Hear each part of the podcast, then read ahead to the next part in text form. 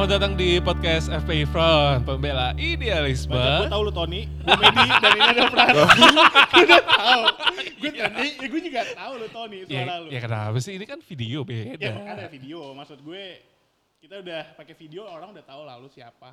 Ya enggak juga kali. Iya, kan episode 1 tuh jauh banget gue duduk ya. Nggak kayak gini settingnya. Kan episode satu kita doang paling menonjol. Ya, paling-? Ya gue mau di mana juga menonjol badan gue gede. Tapi kali ini Lawakan lawakannya kurang. Eh, kurang sih, ini gue OVJ seneng banget sih.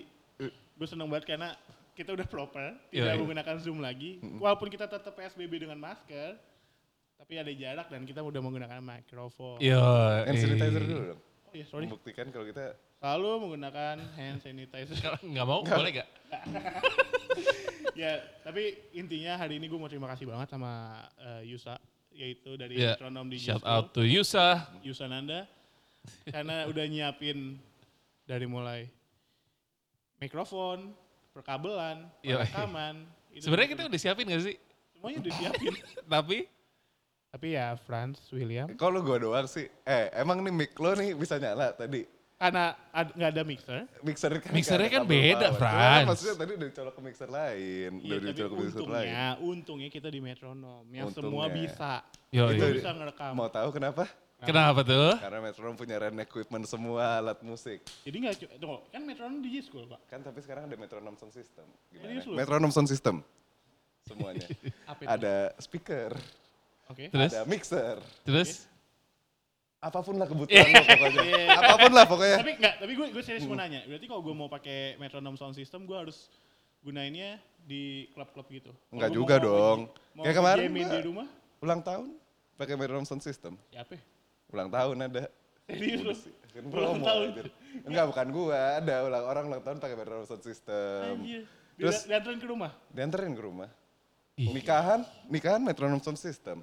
Eh ini MRT, Metronom Sound System MRT. MRT. MRT. Yang baru? Yang baru. Gokil. Emang metro, emang MRT udah Nah, gue kira kan metronom DJ school ya udah DJ school. Ternyata ada metronom sound, sound system sama- metronom tuh mencakup ke semuanya lah. Pantes pada dia aman ya. Gue tiba-tiba ada mikrofon. tiba-tiba direkamin pakai. Eh, dua, ya, langsung gitu. Dan gue juga baru tahu Metronom tuh lagi ada program eh, nge-DJ di rumah ya. Iya lagi ada program nge-DJ di rumah. Gimana, boleh jelasin nggak? Kurang tahu sih. cuma cuma yang gue tahu yang yang gue tahu panik. Panik. Iya. enggak itu kan gak ada itu kan gak ada tadi. Eh, Coba gue jelasin dikit lah ya. Dikit kan. Pokoknya ini kan lagi iya. wabah-wabah corona kan. Lagi Iya. wabah-wabah corona, jadi buat kalian yang nggak bisa keluar rumah atau mungkin mereka, eh, kalian concern dengan kesehatan kalian, takut lah, maksudnya takut Iya. untuk keluar rumah belum bisa lah kayak gitu. Kalian bisa belajar, eh, tetap bisa belajar DJ School lewat by online dari Metronom DJ School. Jadi kelas online ataupun dia datang ke atau instrukturnya datang ke rumah juga bisa gitu. Kalau produce ya Iya, online ya produce. Oh, produce online ya? kan. Nah iya. gitu. Selamat ya. Dan kalau misalkan ada orang yang kayak Mas Tony yang sotoy-sotoy mau live DJ di Instagramnya. itu Atau di tuh, YouTube. Atau di YouTube. Itu bisa tuh pakai metronom sound system ya katanya. ya. Bisa. Dianterin ke rumah Disewain. Oh ya? Bisa. Jadi misalkan lo Tapi nggak cuma Nah, dianterin di drop kan, di settingin. di settingin dong. Dia tadi di drop. Di drop nih. Artinya Ini beli gue apain semua. Dan paketnya cukup murah ya. eh, Tidak hanya seperti dengan, tempat-tempat lain. hanya dengan Em, gak tahu juga sih. Coba lap, ah, ini ini 800 ribu, 800 ribu. 800 800 ribuan. ribu tuh udah pure bersih, disettingin, diantar ke rumah kalian, kalian bisa live. Terserah mau lewat Twitch, YouTube atau apa pun yang sudah yang antar yang antar Yusa. Yang antar Yusa. Dibantuin sama lu gak? Dulu dong. kan dulu Yusa belum sus- belum sekarang lah dulu. Oh, gitu. Opo, opo. Ya, Sekarang sukses, eh, sukses. ya. Sukses deh, sekarang sukses. Ya nah ini hari ini ada yang ada yang beda lagi enggak sih? Eh Sebuah tempatnya kebetulan tetap lah ya. di metronom. Enggak kebetulan karena udah di setting. Gue bilang ini adalah suatu hal episode yang bagi gue spesial. Spesial banget karena Gue kemarin sempat nyinggung pas podcast France, gue pernah nyinggung eh, nama instruktur ini, instruktur mentor ini, Mm-mm. dan dia Instruktur adalah mentor kayak DJ. senam ya. anjir.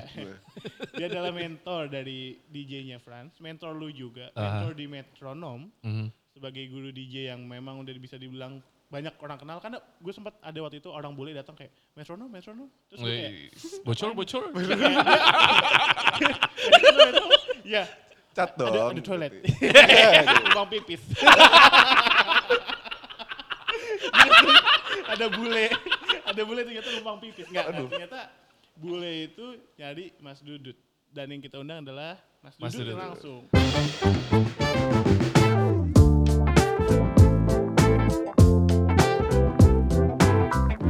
Please welcome Mas Dudut from Metronom. Mas Dudut Terima ini kasih. adalah seorang mentor DJ dan tidak hanya mentor DJ doang. Gue yang tidak nge-DJ di Metronom, Mas Dudut adalah bagian mentor hidup gue. Wow. Karena gue juga mentorin beberapa eh, adalah mahasiswa gue Mhm. dan gue banyak belajar dari Mas Dudut. Dari mulai gimana cara gue ngedidik mahasiswa gue, Yeah. gimana cara gue istilahnya ngebuat mereka terbuka dengan pikirannya Ya. dan tidak gue kayak lu kalau mau ini ini aja walaupun gue idealis walaupun kita semua idealis Iya. cuman Mas Dudut mengajarkan bagaimana idealisme lu bisa menaikkan kreativitas lu gitu loh nggak hanya cuma di situ-situ doang gitu loh Mhm. makanya gue seneng banget gue bisa ngundang Mas Dudut di podcast kita makasih banget Mas Dudut udah Sama-sama Udah mau Medi, datang. Franz, Tony. Enggak, Lebih Mas. tepatnya bukan gue ke- lu kalian kedatangan, kalian mendatangin gua. sorry Emang ini rumah kandangnya, lo. ini kandangnya ini kandangnya makasih banget sih Iya. Mas Dudut ya Apa kabar Mas Dudut? Baik, alhamdulillah. gimana selama Stay PSBB safe Mas? semuanya. Selama PSBB di rumah aja. Gak mudik? Nggak mudik, ya gue ikut anjuran pemerintah. Nggak mudik. Ya. Waduh, kayak Kan- gitu ya. Menjauh bukan berarti nggak sayang. Ya. Berarti kalian lebih sayang untuk tidak nyebarin penyakit. Yoi. Betul? Iya. Yoi. Nah, gue dan di sini tuh gue mau banyak banget sih yang mau gue tanya sama Mas Dudut. Cuman bagi kalian yang mungkin belum pernah ke metronom dan pertama kali datang langsung ke metronom, kalian akan tahu siapa Mas Dudut dari Iya. cara berpakaiannya. Gue kira tuh awal-awal pas datang, anjir ini sekolah sulap kali. The Master. Kenapa jadi the master? Kan Kan itu hitam. Karena Mas Dudut tuh selalu Loh emang kalau ada master harus hitam itu? Iya, kayak pesulap ada yang bajunya putih biru. Oh gue salah Si- kali. Salah. Salah Joe Putih Sandi. biru Lu kayak- Sandi kan? Iya, lo nontonnya justru Sandi lu ya? Lo emang siapa? Gue nonton Dedi, Dedinya Om Iya, Dedi. Dedi Kan Dores ya? Dedi Dores. Dedi Dores. Udah di dukun. Dedi Dukun. Enggak, Mas Dudut itu kalau lo baru ta- datang langsung lu lihat dia pakai baju hitam-hitam. Ya. Dan Iya. ini adalah hal yang selama ini, selama gue datang ke metronom, gue penasaran sih. Kenapa Mas Dudut selalu menggunakan atasan hitam, celana hitam, sepatu hitam. Waktu itu gue pernah mau beliin sepatu. Mm. Terus gue beliin sepatu, terus gue bilang, mas ini ada sol di put- bawah putih gini. Gak mau. Terus gimana mas? Matt, kalau mau ke sepatu untuk gue, sampai solnya harus hitam. Semuanya hitam. Nyari di mana? ya ada. Nah gue penasaran, sampai dari situ gue penasaran, kenapa sih mas Dudut harus hitam? Hari ini gue mau nanyain, kenapa mas Dudut selalu menggunakan Hitam, hitam. Hitam, hitam. Ya jadi ceritanya lumayan panjang. Gak apa-apa. Nggak apa-apa. Oke. Jadi eh, satu memang gue suka sebetulnya dari item itu. Yang kedua yang tapi yang utama banget tuh yang membuat gue beralih itu sebetulnya ya itu rasa duka gue ke gue banyak kehilangan banyak orang-orang yang gue cintai, ada sahabat, ada orang tua, ada kakak, terutama kakak gue sih. Kakak gue meninggal tuh tahun 96. Tahun 96 eh, kakak gue kecelakaan eh, meninggal dan itu tepat di depan mata gue.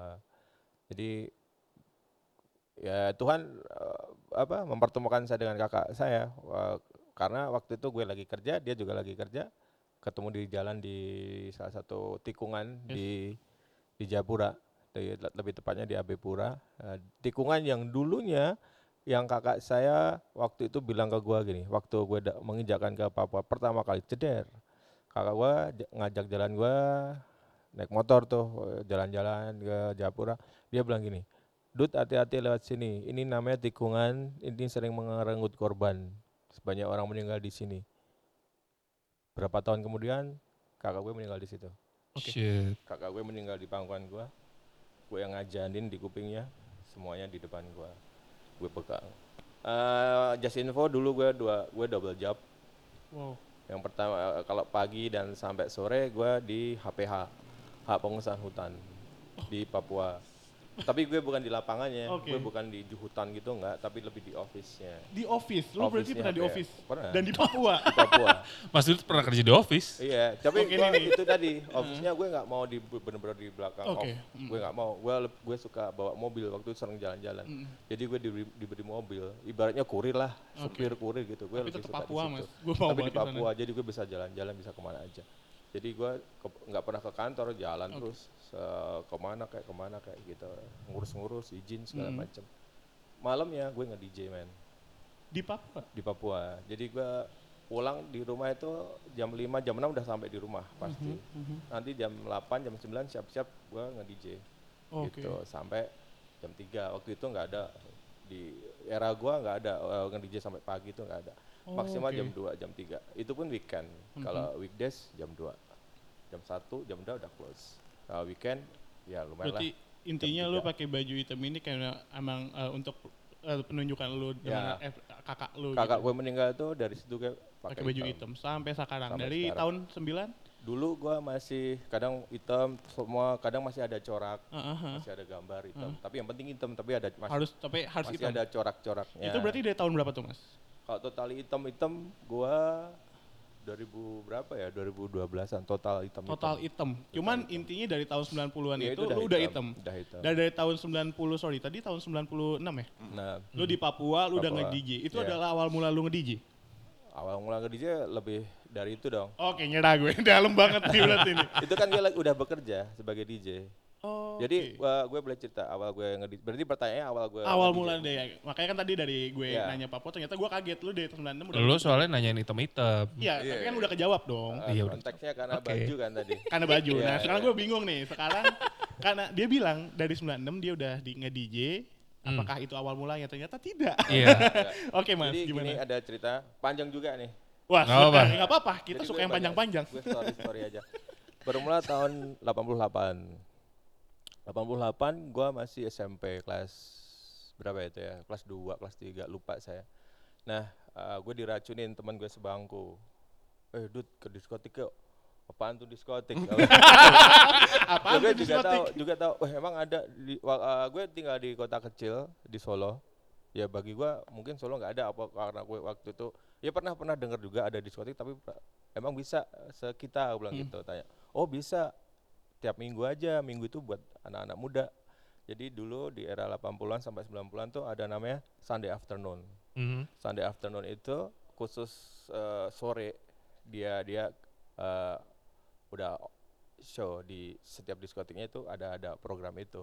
Yang datang tuh biasanya anak-anak kecil, seusia saya gue SMA ke bawah. Gitu. Nama diskotiknya apa, Mas? Legend Itu di mana? di Solo. Di Solo. Oke. Gitu. Legend. Di situ dari situ gue jadi tahu, eh, jadi tahu oh ada oh ada itu ya. Nah terus dia cerita nih teman gue. DJ-nya itu kan kakaknya Budi. Oke. Budi itu teman gue juga, teman Hmm. gue main. Oh, kakaknya Budi, kakaknya Budi DJ. Iya. Beneran. Nah, suatu saat nih sometime gue belum ke diskotik tuh waktu itu, Iya. belum belum jalan ke diskotik. Sometime gue pergi ke rumah teman gue itu Budi lagi nongkrong di situ deh. Baru kebetulan gue nongkrong di situ di rumah dia kita beberapa anak-anak. Waktu itu SMP masih motoran, mau biasa lah ale Ya. Alah-alah. Eh, motoran. Terus kakaknya Budi itu keluar nih, namanya Mas Toto, Oto. Pakai jas men, pakai blazer, rapi, malam-malam, pakai pantofel, DJ itu. DJ. Gue nggak tahu itu DJ apa, gue bingung. Ini mau ke mana malam-malam, rapi, Rapi banget. jas, rapi banget. Eh dek, anterin gue dong, gitu. Wah, bilang ke adiknya Budi, lagi nongkrong mas, begitu. Ah bentar ke situ, legend. Terus gue tanya, emang kakak lu mau ke mana Dut? Dia disuruh nganter kerja, dia bilang gitu. Kita nganter yuk, emang ke mana? Kakak gue DJ. Oke. Keren. gitu keren, wah DJ nih, iya. Di legend, ayo kita antar, kita antar. Udah rame-rame gue nganterin dia naik motor, dat, gitu. Dia sampai di tempat Mas Toto itu nawarin, mau masuk nggak bentaran gitu, lihat-lihat. Kan dia belum belum belum apa Prepare belum kali, masih prepare kali ya. Prepare, dia kan DJ kan dia prepare. Dia gue masuk, coba saya mau lihat-lihat doang. Wah keren juga nih disco. Itu pertama kali gue masuk. Wah ada lampu-lampu kristal begitu lah. Tahun 89an tuh. Dan habis itu Mas Toto siap-siap kan, dia pakai turntable, uh, piringan hitam. Mhm. Ya dia ambil koleksinya. Oh iya, gue lupa zaman dulu belum ada belum yang ada Belum CD ada seperti CDJ sekarang. belum ada bos. maaf maaf maaf, ada. maaf, maaf. Jadi gitu, jadi gue tertarik aja nih, gue liatin terus apa sih ini, wah gue liatin. Sampai sampai, akhirnya gue tanya-tanya ke tuh Mas Toto, Mas belajar di mana gini-gini? Jakarta. Iya. di situ, oh Jakarta. Emang di sini nggak ada Mas? Belum sih, tapi tapi Jakarta aja deh kalau mau. Tapi ya nanti aja udah gede, aku digituin Heeh. sama si Mas Toto itu. Ya udah dari tapi itu terpati tuh di di otak gua. Ini kayak first love lu ya, lu First ngeliat DJ lu jadi first wah bener-bener first love Jadi shout out to Mas Toto. Mas Toto. Mas namanya DJ Oto DJ sampai Oto. sekarang dulu beberapa tahun yang lalu dia masih aktif di Jakarta Oke. Terus sekarang dia balik lagi ke Solo kemarin Tunggu, tahun Mas. kemarin lebaran gue silaturahmi ke Hah? dia ketemu ngobrol ngobrol lama gue beberapa kali ketemu di Jakarta jadi Mhm. dia kaget gue nge DJ gue juga kaget dia masih eksis Oh, dia masih nge-DJ sampai detik dia ini. masih residen DJ dulu ada di bar namanya di Serius lu, Kemang umurnya berarti kan nggak mungkin 30 oh 50-an ke atas Oh. 50-an residen DJ nih Iya, Frans nih. Kira-kira lu bakal begitu nggak Frans? Sampai umur Mungkin 50? Sih, iya sih. Gitu ya? Bisa Mungkin jadi. lah. Tidak dengan logistik ya. lu berarti? Eh jangan dong. Dari Eh. situ gue kenal dunia DJ di tahun 88. Terus gue minta izin ibu gue nih untuk belajar. Belajar DJ karena gue udah bener wah pengen banget. Gue izin ke ibu, bu aku nggak usah sekolah, gue pengen sekolah DJ. Sorry ini jangan dicontoh, ini jangan dicontoh. Jangan Kalian dicontoh. harus sekolah, hari harus sekolah. Ibu gua, apaan itu DJ gini? Janganlah, kamu masih kecil. Nanti aja kalau udah lulus SMA. Janji loh bu, lulus SMA aku di sekolahin DJ, aku bilang gitu. Iya janji. Ah, batinnya ibu gua lah paling nih bocah setahun dua tahun lupa mungkin Aha. gitu. Ah, ibu gua ngebatinya gitu jadi Iya. di dijanjiin alah paling juga kan masih jauh tuh gue masih SMP kan ibu gua janjinya lulus SMA aja gitu dah begitu itu gue masuk SMA gue makin main ke sering main ke diskotik tuh sampai SMA Dari SMP ke diskotik. ya iya dulu dulu SMA sih ke diskotik gue tadi ada Sunday afternoon itu tadi Oke, oke. yang bocah-bocah itu tapi kalau weekend tuh ya susah juga ya zaman dulu juga ketat juga sih sebetulnya Hmm. tapi gue bisa-bisa aja masuk waktu itu ya banyak cara lah Sorry mas, waktu di zaman mas SMP SMA itu diskotik nyetelnya lagu apa? disco Balonku ada. Enggak dong. disco makanya namanya diskotik Disko tuh yang kayak house gitu gak? Eh, Eh, ba- banyak Sebelum turunannya house. sih sebenarnya sebelum house itu. sebelum house jadi dulu ada era namanya disco Mhm. baru masuk house house itu era 90-an Oke. baru masuk lebih tepatnya house itu 93-an Oke. baru masuk era musik house Untuk masuk di Indo ya Mas ya masuk di Indo 93. heeh. Oh, Uh, untuk masuk di klub uh, club skin dance in gitu baru musik house itu di 90-an di era 80 sampai 90 sampai gue pun dulu masih disco sampai 96 98 tuh masih disco Mhm. pecahnya house ya sebetulnya setelah era itu pecahnya bener-bener house bener-bener dimainin hampir semua klub di Indo house tuh ya era 96 Oke lanjut lagi mas, tadi ceritanya gimana? Nah lanjut lagi. Dah, gue masih ke kebayang tuh tentang DJ. Wah, akhirnya gue selalu no- nagih ibuku terus, ibu saya. Bu, sekolah DJ dong. Wah kamu ini sekolah dulu yang benar ibu janjinya sekolah yang benar. Baru masuk DJ. Nah, pada sekolah gue nggak bener. Iya. Padahal sekolah gue nggak bener. Itu tadi jangan dicontoh. Gue gue sekolah itu sampai lima kali, men. Lima kali SMA. Tunggu. Eh gimana? Tunggu, tunggu. Ah, saya agak bingung. Lima kali SMA. Lima kali SMA. Lima kali SMA tuh gimana ya? Gak pulang-pulang. Eh, Bang Toyib. kali. Jadi gue sering di DO. Dulu tuh Oh. cuma dua kata dua alternatif. Lu DO apa pindah? Udah gitu doang. Setiap setelah gue belajar, di- guru gue kepala sekolah gue nawarinnya gitu. Lu DO apa pindah? Lu DO apa pindah? Itu terus. Jangan dicontoh, dong. jangan dicontoh. Status gue masih bagus dong pindah. Ah. Ditawarin yang bagus pindah aja lah. Jadi nggak di DO. Oke. Tapi sebetulnya tuh DO halus aja. DO jangan dicontoh, jangan dicontoh, jangan dicontoh. Jadi dulu ya biasalah laki-laki. Oh berarti dari awal mula lo nge-DJ itu dari lo ngelihat kakaknya temen lo Ya. sama DJ Oto, Hmm. Ya. jadi Mas lo Toto. tertarik untuk Ya, DJ. DJ. Oh itu tahun berapa mas? Jadi 88 tuh. berapa? 88. Apaan lah? Delapan delapan belum jadi apa-apa saya. Belum belum jadi apa-apa nih. Yusa juga belum Lu lahir. tahun berapa? 96 Mas. Oh, ya, lahir lu? 96. Pas Mas udah di Papua gue baru lahir Mas gitu. Gue 95. Pada belum apa. Belum, nih kok dia, dia Tapi tua. nyokap bokap udah pacaran kan? Apa? Banyak udah pacaran dong. Udah, udah. Oh udah. Udah, udah udah nikah lah. udah nikah, gua, udah nikah, udah punya gua, udah nikah masa masih pacaran Nah terus gua. eh, Mas Dudut belajar DJ dari siapa? Nah setelah era itu akhirnya ibu gue nyerah men. Ya, saya juga gua- mau jadi itunya, nama. ibu gue nyerah karena gue lebih fokus ke gue pengen nge-DJ itu kuat banget. Akhirnya Hmm. ibu gue nggak setujuin. Hmm. Jadi pas sama kelas 2 gue disetujuin jadi DJ. Gitu, gue belajar di Jogja. Oke. Di Jogja di Parta di Jockey School. Di situ gue mulai belajar sampai 9 itu itu 91. Hmm. Itu 91 ak- gue kelar 92.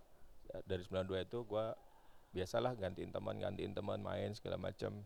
Ya nggak ada duit, nggak ada apa-apa. Ya pokoknya senang aja. Ya Yang kayak penting- Frans dulu lakuin senang aja. Yang Tampil dulu ya. Nah, tampil Sohor dulu. dulu ya, sohor dulu. latihan kan Heeh. maksudnya buat gue harus latihan Hmm. gitu It- hitung-hitung gue latihan tapi tempatnya jauh-jauh kadang gue ke sana keluar kota ke mana mana lobby aja tapi kan lobby zaman dulu kan nggak bisa apply lewat email nggak bisa kan Iya. door to door gue harus nyamperin jadi Oh, gue berarti lu ke mana. bener belajarnya tuh bener-bener lu nyari guru yang bener-bener lu bilang valid dan sekolah bagus. DJ Sekolah DJ Sekolah berarti DJ. maksud gue gini, Mas Dudut tuh kalau punya ingin sesuatu, nah itu yang menurut gue idealis juga ya. Kalau dia mau salah sa- sa- sa- sesuatu, dia bener-bener tanggung jawab akan yang dia inginkan. ya, ya. Gitu. Dengan lu belajar sampai keluar-keluar kota, Kota, dan iya. lain-lain ya kan Iya. itu Iya. niat banget. ya dan itu eh, eh, pilihan dari ibu gua ibu gua itu eh, ngasih izin tapi dengan syarat lu harus bertanggung jawab dengan pilihan hidup lo Berarti memang harus izin dari orang, orang, tua. tua. orang tua Hmm. tuh harus ya gua bisa sampai sekarang ini bisa duduk di sini bisa ketemu sama kalian ya pasti Uh, orang tua. orang tua. lu dibolehin gak sama orang tua lu? Gak boleh juga lah. ya Mas Dudut tahu sih. Berarti, nah dari situ lu sempat berarti kan lu jadi DJ-nya, maksudnya yang main uh, perform kan. Iya. Nah lu tiba-tiba, gue mau jadi guru DJ nih. Itu kap- itu jadi guru juga sebetulnya spontan juga sih spon, eh, apa namanya kayak gift juga sih. Tiba-tiba gua ditawarin aja ngajar. Mulai ngajar gua secara profesional ya di 2003 jadi gua nge DJ dari 92 nih. Ya terus gue ngajar dari 2003 paham jadi gue gue pelaku dulu nih laku dulu. Pelaku jadi dulu. ya lu bukan yang tiba-tiba dari awal udah mau ngajar enggak, Enggak, tapi lu ya. pelaku DJ. dulu. Pelaku DJ Makanya lu dulu. perform dulu. gue residen segala macam era dulu harus residen men lu nggak residen lu nganggur DJ. Itu. Iya, nggak ada event, nggak ada apa-apa, nggak ada IO community yang misalkan France sama siapa misalkan Lutfi bikin manajemen DJ, event di mana-mana nggak Oh, berarti gitu. dulu men. tuh jadi seorang DJ itu nggak segampang. Ya gue nggak bilang sekarang gampang ya Frans, Hmm. ya. cuman nggak semudah sekarang untuk mencari event ya. Hmm. Eh, harus harus residen karena Harus residen. harus residen karena era era dulu beda dengan era sekarang. Jadi sebetulnya era dulu sama era sekarang tuh masing-masing ada kelebihan dan kekurangannya masing-masing sebetulnya sama aja kok era sekarang juga harus tetap fight kan. Meskipun banyak fasilitas tapi kita juga harus tetap fight. Sama dengan dulu meskipun minim, minim fas- fasilitas kita juga harus fight. Maksud gua fasilitas tuh gini kayak nggak ada media sosial zaman dulu kan. Kita nggak bisa mempromosi diri sendiri. Info-info itu harus kita on the spot langsung langsung ketemu langsung cari nyari nyari kerjaan juga gitu. Kita door to door gua gua, gua itu door to door ke diskotika diskotik ABC itu gue door to Gila. door gue ngomong gue DJ gue kenalan sama manajernya ya kalau langsung ketemu kadang nggak ada manajernya Wow. bener-bener on the spot gue nyari susah. sekolah DJ aja gue nggak bisa searching Ya mohon maaf.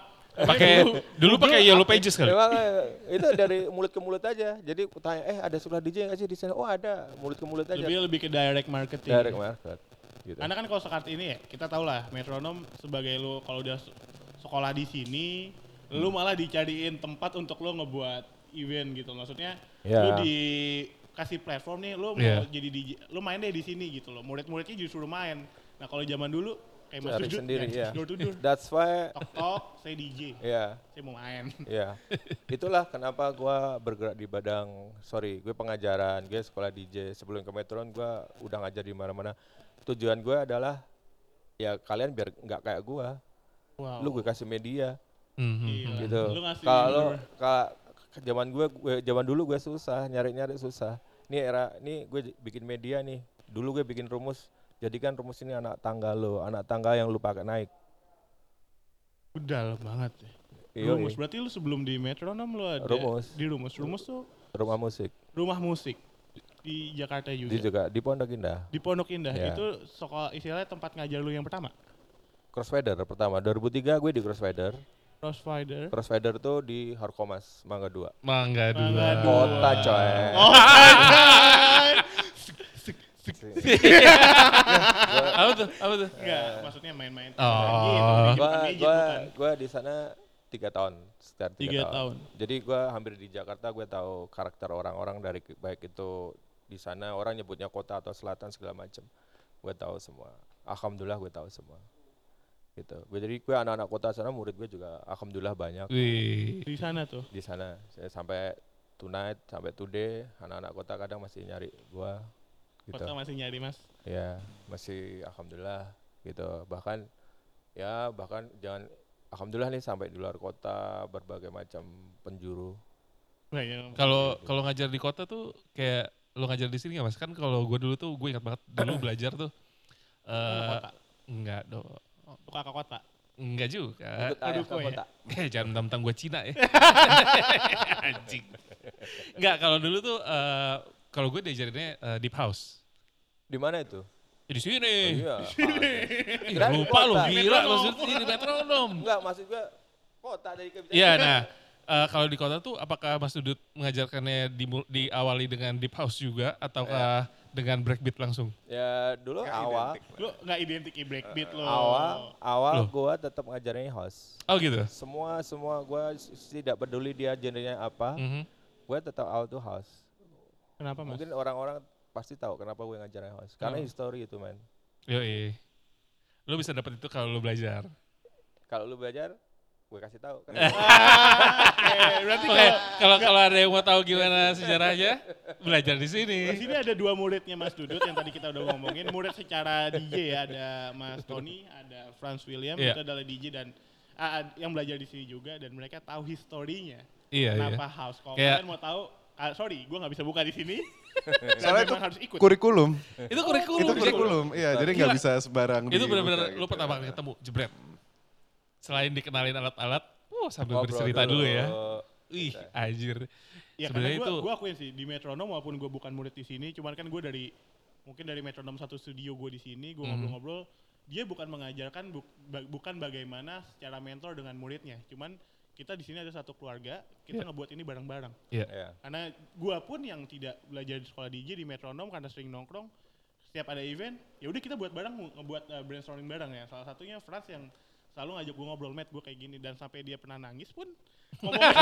Jangan gitu dong. Oh, sorry. itu kan ada Lutfi juga. Ada Lutfi iya. Eh, tapi dulu Lutfi tuh awalnya dia bukan nggak ikut sekolah DJ kan Mas Oh, awalnya. main-main doang sama lu kan Eh, kan main-main doang di sini kan gue duluan tuh mas Iya.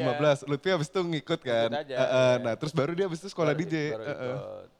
Oh, jadi Bisa. banyak yang kayak gitu di sini mungkin lo akan salah satunya lah ya Next. mungkin gua ke sekolah DJ Iya. ya. Eh, tapi suara kita. tapi nangis kenapa sih emang? Eh, jangan Ya, dong tanya- tanya- Eh, dong, Ayo ya dong. jangan dong Dia- kita kompetisi buka aja di sini kompetisi. oh bukan ya Oh gitu. forum.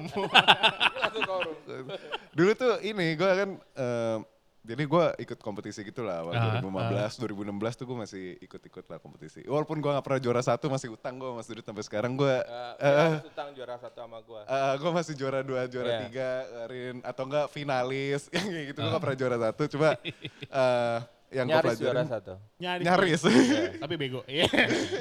A- alatnya mati, Matt. Ya. Oke, jadi juara satu gue. human error human error Human error. Oke. Eh, apa yang gue dapetin di situ? Menurut gue saat lu ngambil kelas di sini, entah itu basic atau battle ya, kita emang tahu soal. Emang maksudnya kan beda apa ya beda, Beda pengajaran lah beda kan mas uh, basic ya kita diajarin basic-basicnya alat Iya. sampai pengetahuan dasar tentang DJ kalau battle memang kita dikonsepin untuk kompetisi Battle. nantinya Iya. Ha-ha. nah kalau lu mau belajar banyak lagi sebenarnya di battle sih karena basic tuh emang mungkin kita hanya mengetahui soal basic mixingnya basic pengepakaian efek segala macam cuma satu masuk di battle itu kreativitas lu tuh diasah sama Mas Gua Dudut. setuju, gua Lu setuju. mesti mikir keras nih, Ditajemin, programnya mesti gimana nih ya. Sampai lagu pun gue dikritik Iya, waktu itu. sama jadi waktu itu pernah ada satu momen di situ gue kayak eh, si Frans sama Lutfi lagi belajar untuk satu battle ya. Terus Mas Dudut bilang, "Met, naik." Naik gue langsung. Naik dengerin eh, dia main yang sempat ini gue pernah ceritain di podcast sebelumnya. Main ini. Gue ditanya sama Mas Dudut, "Gimana, Met?" Bagus sih mas, Mas Dudut ngeliat ke Frans, Frans ini sampah. Wow, gue. Wow, berarti se- kenapa? Ternyata Mas Dudut ngasih solusi, itu yang gue kagum sama Mas Dudut. Lu salah, solusinya kayak gini. Kenapa? Karena ini. Jadi nggak hanya solusi, tapi alasan terhadap solusi tersebut. Itu yang ngebuat gue suka sama Mas Dudut. Cara pengajarannya Mas Dudut. Tapi gue boleh nanya gak sih Mas? Selama Boleh. lu ngajar, pengalaman terunik lu kayak gimana sih pas ngajar? Sebetulnya semua mu- punya keunikan masing-masing ya. Kayak gue ngajarin France, itu pasti ada keunikan masing-masing. Tetapi yang membuat gue tertantang, challenge tuh suatu saat gue di rumus, ada seorang ibu-ibu, tante gitulah, datang ke gua, dia bilang, Mas tolong ngajarin anak saya. Eh, belum bawa anaknya dia, waktu itu dia sendirian sama suaminya. Datang ke rumus, "Oh, ada apa tante, minta tolong apa untuk ngajarin anak saya. Loh silakan tante, langsung bawa ke sini aja. "Eh, maaf mas, anak saya berkebutuhan khusus. Oh, gitu. Maaf tante, berkebutuhan khususnya apa? Autisme. Dan autismenya lumayan Oke, lumayan pa- lah. ya cukup lah. Apa, cukup lah.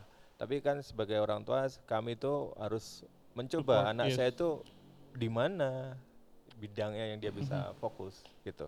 Jadi dia semua di dilesin sama mama papanya tuh ya drum ya apa aja lah. Hmm. Anaknya mau apa Asli. ayo. Dan alhamdulillah dia fokusnya sama gua. Oh, Eh, Oh, dia sempat belajar berarti sama lu? Ya akhirnya dibawa kan. Dibawa ke rumus ke dan rumah belajar. Dan belajar. Bisa. Bisa. Ya, Sampai selesai, pinter- Mas? Pinter-pinter gua, dia ya pokoknya ya gue harus tahu gimana ngajarnya. Ya Iya. kadang kadang anak-anak gitu kan nggak bisa disuruh kan. iya sih. Ya jadi kadang gue diemin aja. Dia mau ngapain gue diemin terus. Habis itu baru nah udah sekarang gini yuk gitu-gitu. Hmm. Tapi dia sekarang sa- sampai akhirnya bisa mixing. Sampai kelas itu akhir loh. Buat mamanya itu keren. Gue bisa ngabisin kelas sama dia 16 kali pertemuan. Wow. Padahal dia itu di tempat lain tiga kali out, Gil. dua Gokil kali sih. out, baru les piano besok out. Tapi emang kalau jadi guru tuh harus sabar gak sih?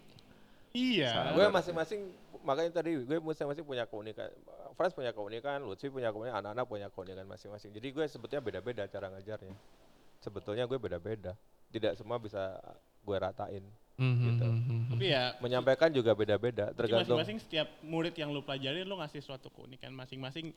Ya mereka punya keunikan dan lu tonjolin keunikannya. Ya, karena gue membiarkan anak-anak menjadi diri sendiri. Kayak Frans tuh nggak pernah gue suruh jadi gini, jadi gini, jadi gini nggak. Iya sih. Ini Frans memang dia bertumbuh dengan cara dia sendiri, Benar, keunikan benar, dia sendiri. Gitu. Gue juga ngedorong-ngedorong aja. Dan dan itu menurut gua kayak al- alhamdulillah gue juga mentor di Binus sudah tiga tahun mentor bisnis. Dan menurut ya gua nggak per- Ngapain? Iya, Matt? ngapain, sih? pamer? Nggak usah dipamer Ya, lah. dong. ya maksudnya gue juga mentor juga. Oh iya lu Oh, mentor iya. Loh, juga. dia mentor weh. Gue mentor juga mentor bisnis. Cuman maksud Iya. gue, eh gue ketika dia ngasih tahu, gue punya bisnis ini nih kak. Gue nggak pernah bilang bisnis itu sampah, walaupun di otak gue sampah. Gue nggak pernah bilang sampah, cuman ya gue itu juga gue dibantu sama Mas Dudut untuk Matt coba lu kayak gini kok jadi ngajar. Akhirnya eh gue hanya cuma bilang lu perbaikin di sini. Bukan gue lu ganti, tapi lu Hmm. perbaikin di sini, lu Hmm. kembangin di sini sampai ya gue bawa ke tempat yang menurut gue ini bagus baru deh gue lepas kayak gitu sih ya itu gue bela- salah satu kayak gitu gue belajar tips dari Mas Mas Dudut. Mm-mm. gitu Jadi sebetulnya gue gue gak pernah menyuruh seseorang men- menjadi si A atau si B atau si C. Ya kuncinya adalah belajar diri menjadi diri sendiri aja. Cuma kayak gue ngelurusin aja kalau melenceng ya lurusin, melenceng lurusin gitu aja sih. Tapi yang jelas gue ngajarin mencintai dunia yang lo tekunin gitu. Itu aja sih. dan tanggung jawab atas Dan tanggung pilihan jawab lo yang harus yang udah kita pilih. apa sih Frans kayaknya grogi mau nanya deh tadi. Eh, iya iya, gua gua Biasanya lu sama bintang tamu tuh sama eh sorry sama narasumber tuh biasanya Iya "Lu dong, nanya dong. Gue nanya ini dong. Nah ini tuh pas sama Mas Dudi kayak Iya. ngicep, eh ngicep. Iya, nah, Lu kayak gitu dong. ya sebenarnya Ed. Enggak. Enggak Gue ngeliat kenyataan aja. Enggak dong. Kan Sebenarnya kalau eh, kalau kalau yang gue lihat Mas Dudut sama Frans tuh kalau ditinggalin di satu ruangan gitu ya, kayak orang pacaran kangen, tapi baru, baru pacaran gitu loh. Baru PDKT. Iya. Kan PDKT. Tapi jujur ya, kita, maksudnya gue sama Mas Dudut nih baru, maksudnya yang bener-bener kita ngobrol luas ya maksudnya, itu yang maksudnya yang udah ngobrolnya gak, gue gak pakai saya, ini, eh, ya mas saya izin dulu ya, gitu, itu pas, di- justru, eh, itu, justru itu gue kaget. itu tuh 2018 tuh baru gue ini ya? cair yang bisa ngobrol apa aja mas dulu tuh emang kita ngobrolinnya paling seputar kelas, Ya, seputar karena DJ mungkin gitu, statusnya dulu kan Mm. mungkin dari awal mungkin Friends tuh eh, ya mungkin Friends respect sama gua itu mungkin ada ada sedikit ada tembok mungkin Mm-mm. karena Friends ini dulu direkomendasi dari salah satu murid gua Nah. untuk belajar ke gua Mhm. jadi mungkin ada ada ada tembok ada penyekat Yes. gitu Tapi ya maksudnya walaupun kayak gitu tapi tetap dekat gue dulu. Ya. Iya, ngobrol. ya gue aja bukan muridnya di gue deket banget Ah, ya. tetap dekat. Sampai kita makan anen bareng. pernah mau Nen Anen, Oh, makan, iya, kan iya. gua sama lo berdua kita makan anen. Tuh, iya, iya, enak lupa tuh gua. di Fatmawati. Apaan sih Anen? Sorry walaupun gak dipotong cuman enak Apaan sih? Betawi enak banget. sop kaki kambing Sop kaki kambing enak banget di Fatmawati anen namanya. Iya. Dagingnya kayak lu gini. Lo gak pernah diajak makan kan sama Mas Dudut kan? Nggak pernah. Gak pernah. ya lu kan lu, lu, langsung Iya. pulang Anen lah. Iya. Dia ada kupu-kupu next mas. time lah kita makan Iya, saya kupu-kupu sih waktu itu ya. Siswa kupu-kupu ya gini lah. Nggak selesai lagi anjing. eh mas, lu eh, nge-DJ punya panutan gak sih? Kayak siapa sih? Role model. Role lah. modelnya Role gitu. sebetulnya kalau role model sih nggak ada sih Atau itu eh, Mas eh, yang jadi Mas jadi nge-DJ sih. Ya kalau Mas pertama Toto, kali uh-uh. ada personal live langsung gue ngeliat DJ Mas Oto itu, Mas Toto itu. Jadi gue pengen belajar di DJ aja. Dari awal gue emang gue nggak pernah pengen jadi si A, si B, si C. Oh, oke. Gue nggak pernah. Gue Be pengen, yourself. yes. Iya. Gitu. Jadi Makanya jangan- itu gue terapin ke anak-anak. Jadi diri sendiri aja. Karena itu lebih lebih enak aja. Karena kalau kadang nyentuh ke orang kita ngelihat malah kita jadi kayak Copycat dong. copycat Oke, ya dan kadang kalau kita bilang gue gak mau kayak dia cuman kadang kepikiran kayak oh jadi dia bagus nih berarti gue harus kayak gini ya jadi malah Kalau kayak idola gue juga. ada. Gue punya DJ Siapa tuh? Anak-anak. Wow. Semuanya idola Mas Dudut. Oh. Semua Nah. itu idola gue. berarti lu kan tadi Frans ikut battle dan berarti nggak cuman Frans berarti kan banyak nih murid-murid lu yang ikut Iya, battle dan gue juga beberapa, ada beberapa yang gue kenal gitu Iya, dan ikut sempat sampai juara internasional yes. apa aja sih mas kalau boleh tahu siapa aja yang kira-kira juara satu internasional Eh, boleh cerita nih? oh Boleh dong, masa udah ditanya nggak diceritain? Iya, boleh saya panjang. Jadi eh gua begini nggak setahun dua tahun, tapi bertahun-tahun gue tanamin sejak bertahun-tahun yang lalu sejak gue awal ngajar itu di 2003-an kan. Iya. 2003-an gue selalu nga- eh, ngajarin anak-anak ya apa- sampai mentok lah secara teknis gitu Mhm. sampai mentok. Waktu itu era itu belum banyak eh, kejuaraan DJ yang bertaraf internasional atau nasional. Semua kami nyebutnya tingkat RT yang biasa di mall-mall itu loh. sorry mas ini DJ tingkat RT ya istilahnya istilah lu di mana? Gue mau jawab. Gue mau join ke RT lu. Istilahnya kita tingkat RT lah gitu. Dia belajarnya eh, kompetisinya di mall-mall gitu. Di mall di di mana dulu dulu mall mana? Pasraya bikin kompetisi. Kelapa Gading bikin kompetisi. Produk-produk apa bikin kompetisi. Nah, dari situ tuh eh, dari awal di situ. Dan alhamdulillah alhamdulillah 90% kami selalu mengikuti pasti juara satu. Dari yang kelas biasa itu. Hmm. Sampai akhirnya di 2000 ke bawah tepatnya lebih 2006 muncullah tuh mulai ada kompetisi-kompetisi besar di Indonesia. Eh, pertama sih Pioneer DJ Battle. Iya. Gua ngirim si Divo, kenal Divo ya. tahu tahu Divo Nah, di Divo. salah satu mentor di sini juga Ya, kan? mentor di sini itu murid gua di Crossfader itu Divo. udah lama ya Ya, udah lama. Divo tuh 2004. Divo 2004, angkatan 2004. Nah, dari situ Divo nih yang gue ajuin, yang gue jadiin se- senjata utama. Ya, belum ya alhamdulillah juara dua waktu itu. Ya, jadi waktu itu yang juara satu menjadi wakil Indonesia ke regional. Nah, internasionalnya di Malaysia di Kuala Lumpur. Tapi kita baru juara dua, jadi belum beruntung lah untuk untuk belum bisa mewakili Indonesia. Tapi gue udah cukup bersyukur karena Divo lawannya tuh udah DJ DJ tua gitu yang yang udah expert. Sedangkan Divo tuh baru kelar kayak Franz baru lulur kelas. Oh, masih kecil-kecil begini masih kecil, ya. kecil-kecil nggak pipi belum punya banyak, jam terbang, Mhm. tapi udah berani untuk kompetisi dan juara lagi gitu dan akhirnya tuh dimulai lagi dari di rumus. Rumus tuh identik, makanya rumus identik banyak juara battle di situ dari rumus karena ngikutin terus setiap tahunnya. Nah puncaknya itu 2008, di situ 2008 itu ada tiga kompetisi besar di Indonesia, ada Juice DJ Quest, ada Pioneer DJ Battle, ada Heineken Thirst. Hafal. Ya, dong. gua selalu apa anak-anak gua. Oke. Perjalanan anak gua, gue di luar kepala, gue inget. Jadi nggak ada yang gua nggak ada yang gue catat gini. nggak ada. Serius? Gue diingat untuk kamu. Eh, gue di, gue ingat semua. Jadi kebetulan alhamdulillah kami juara satu semua ini. Tiga-tiganya.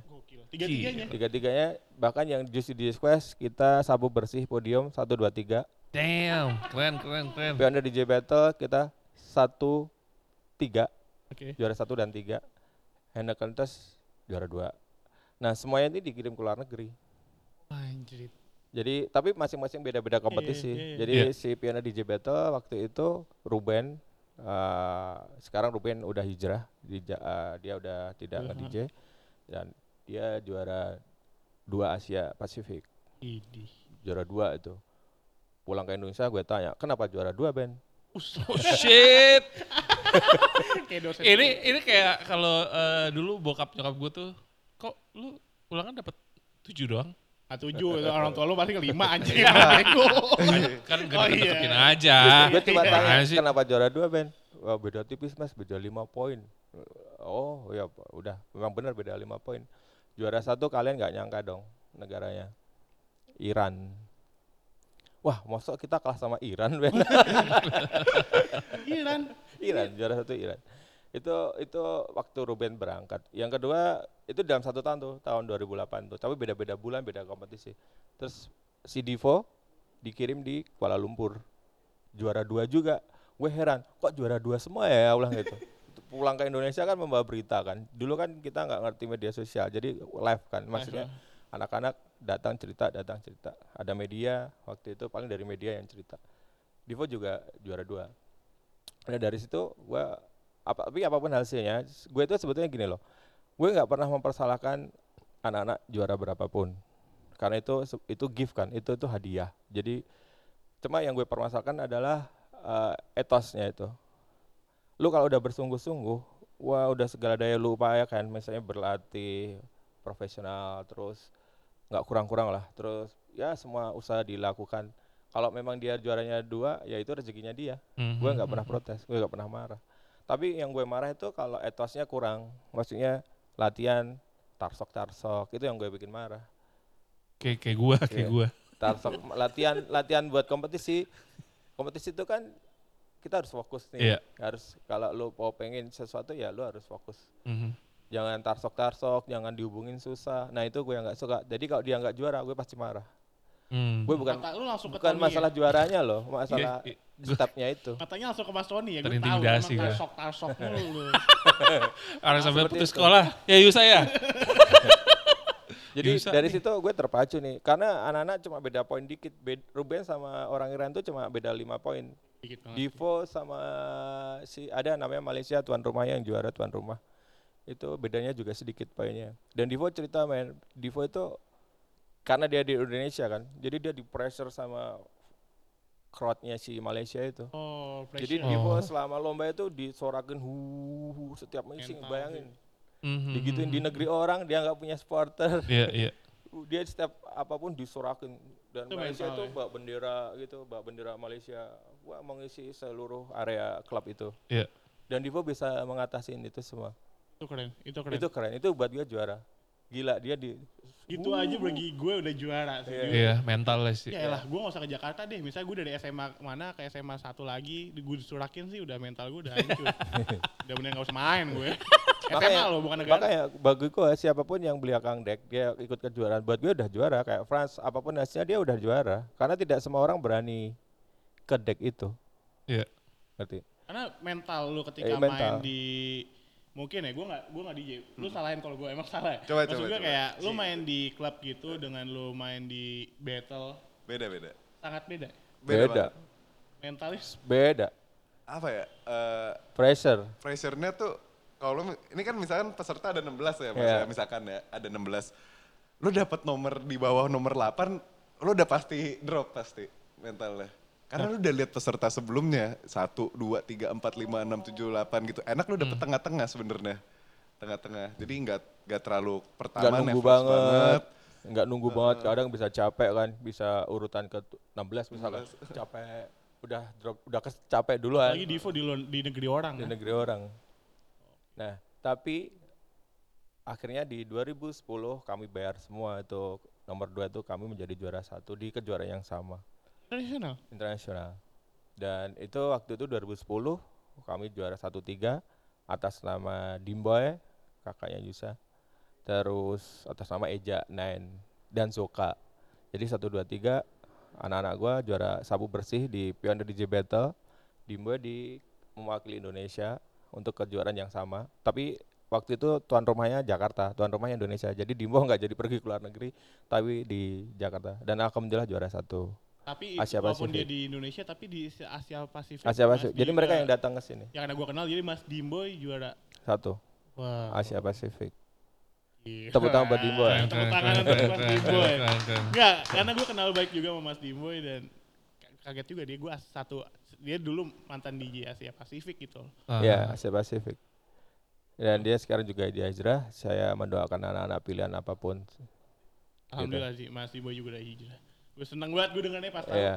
Wah, gila, Dan kami terusin lagi di 2012 di kejuaraan sama. Kami juga juara 1 2 3 atas nama Puci. Nadisa, istrinya Dimboy, kakaknya Gila Isa. Dimboy. Oke. Itu juara dua, Asa- Oke. eh, Piano DJ Battle. Yang ketiga Gung Didit. Nah, yang berhak mewakili Indonesia Pucui. Tuh DJ Pucuy. Puci.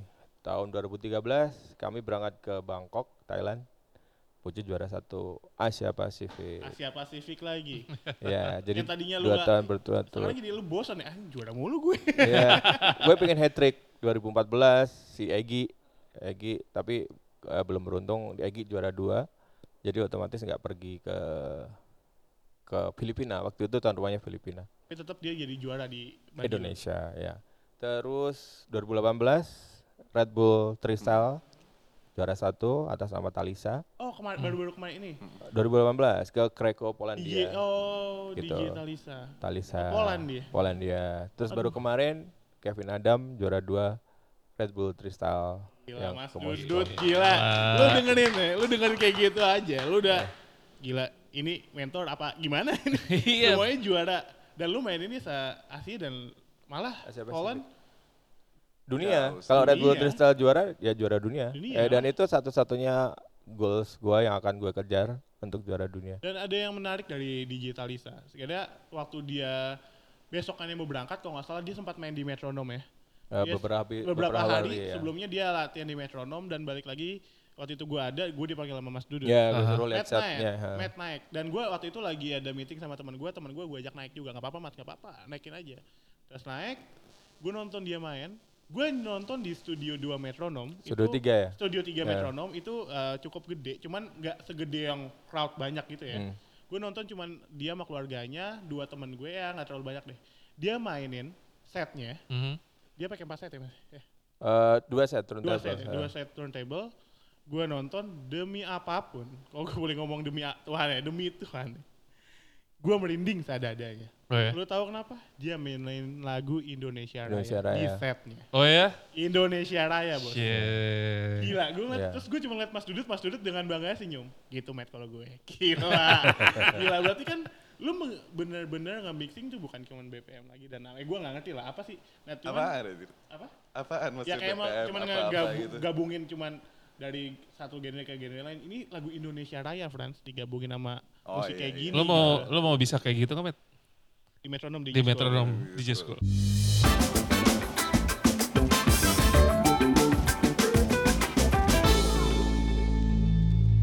Berarti kan lu harus menyesuaikan genre-genre yang ada zaman sekarang. Uh, gue, gue ngikutin setiap kompetisi, jadi karena setiap kompetisi tidak bisa disamain dengan kompetisi yang lain. Ngerti nggak? Yeah. Jadi kalau misalkan Red Bull Tristel yang nggak mungkin gue pakai di Pioneer DJ Battle. Mm. Beda, jadi beda kompetisi ya beda rules kan. Kadang beda rules, jadi beda musik policy juga. Ada ya Gitu. musik polisi ada Iya ya? ada, ada. Oh, tahu gue. ada musik polisi. Kadang-kadang kalau misalkan misal terlalu komersial banget, mungkin nggak cocok untuk di Heineken terus, mungkin nggak cocok di Just DJ Quest gitu, nggak cocok di Pioneer DJ Battle, Mhm, mungkin mhm. seperti itu. Jadi beda-beda. Nah untuk lu ngajar sendiri mas di studio ya, gue cuman bingung kayak kan sekarang genre dulu kan disco Hmm. masuk ke house, terus Iya. ada deep house, hip hop, trap, sampai ada apa aja sih Frans genre-genre yang sekarang lagi hits? Aduh banyak banget sih ya sekarang. Contoh ya. sedikit Mombaton, mau- Mombaton, reggaeton. Itu kan terlalu banyak mas sekarang. Iya. Nah, Tapi lu kan- menyesuaikan kayak gitunya gimana ya? Ya itu tadi, gue nggak pernah memaksakan anak-anak harus Oh berarti bagaimana. dia yang memilih. dia me- dia biar jadi diri sendiri dulu gitu tapi tetap sih gue tetap brainwash tetap tetap tapi nggak maksain gitu Iya sih. Tahu sih Frans, kenapa Iya. Frans? misalkan ah, misalkan ya gini eh, lagu itu masalah selera ya Yes.